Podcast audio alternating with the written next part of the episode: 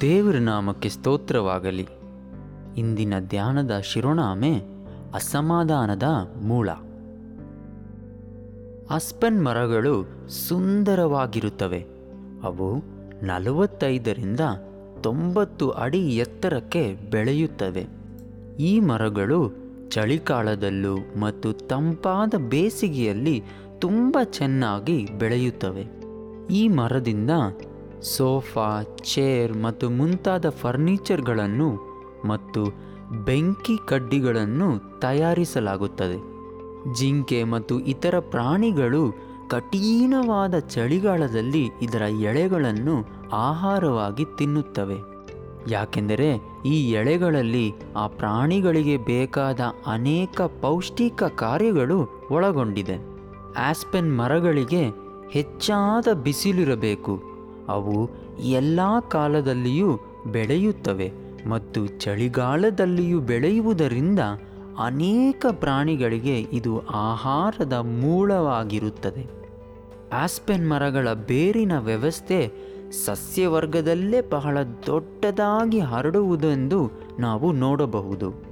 ಅದರ ಬೇರುಗಳು ಭೂಮಿಯ ಕೆಳಗೆ ಬಹಳ ಬೇಗ ಬೆಳೆದು ಹೆಚ್ಚು ಜಾಗವನ್ನು ವ್ಯಾಪಿಸಿಕೊಳ್ಳುತ್ತದೆ ಈ ಮರಗಳು ಸುಮಾರು ನೂರೈವತ್ತು ವರ್ಷಗಳು ಬದುಕುವಂಥದ್ದಾಗಿದೆ ಹಾಗಿದ್ದರೂ ನೆಲದೊಳಗೆ ಇದರ ಬೇರುಗಳು ಸಾವಿರ ವರ್ಷಗಳವರೆಗೂ ಬದುಕುಳಿಯುತ್ತವೆ. ಆಸ್ಪೆನ್ ಮರದ ಬೇರುಗಳು ನೆಲದ ಅಡಿಯಲ್ಲಿ ಬಹಳ ಬಲಿಷ್ಠವಾದ ಬಂಧವನ್ನು ರೂಪಿಸುತ್ತವೆ.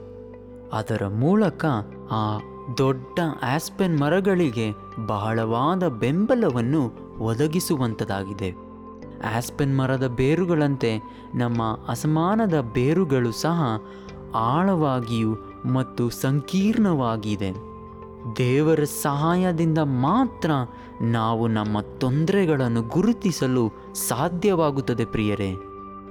ಈ ವಾರದ ಧ್ಯಾನಗಳಲ್ಲಿ ನಮ್ಮ ಅಸಮಾಧಾನದ ಈ ಜೀವನಕ್ಕೆ ಕೆಲವು ಮೂಲಗಳನ್ನು ಕಂಡುಹಿಡಿಯಲು ನಾವು ಪ್ರಯತ್ನಿಸೋಣ. ಯೇಸುವಿನಲ್ಲಿ ನಿಜವಾದ ವಿಶ್ರಾಂತಿ ಪಡೆಯುವುದನ್ನು ತಡೆಯುವ ಅನೇಕ ವಿಷಯಗಳಿವೆ.